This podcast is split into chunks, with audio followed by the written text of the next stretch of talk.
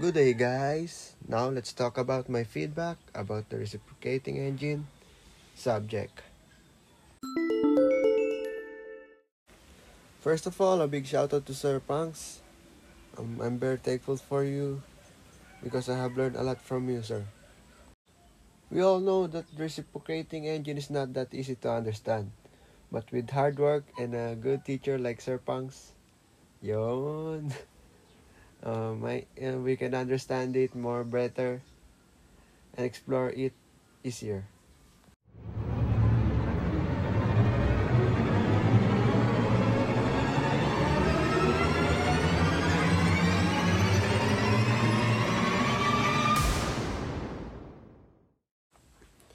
There are times you need to consult to your teacher or proctor, instructor, or anything like that to more easily understand. If you have questions, don't be shy.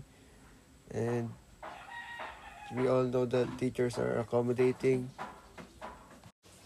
The reciprocating engine subject is all about how it works, what is the parts, what is it for, and anything about reciprocating engine. What type of reciprocating engine, the common type of reciprocating engine, opposed type reciprocating engine, radial reciprocating engine. That's all of that. That's all. Thank you. Till next time.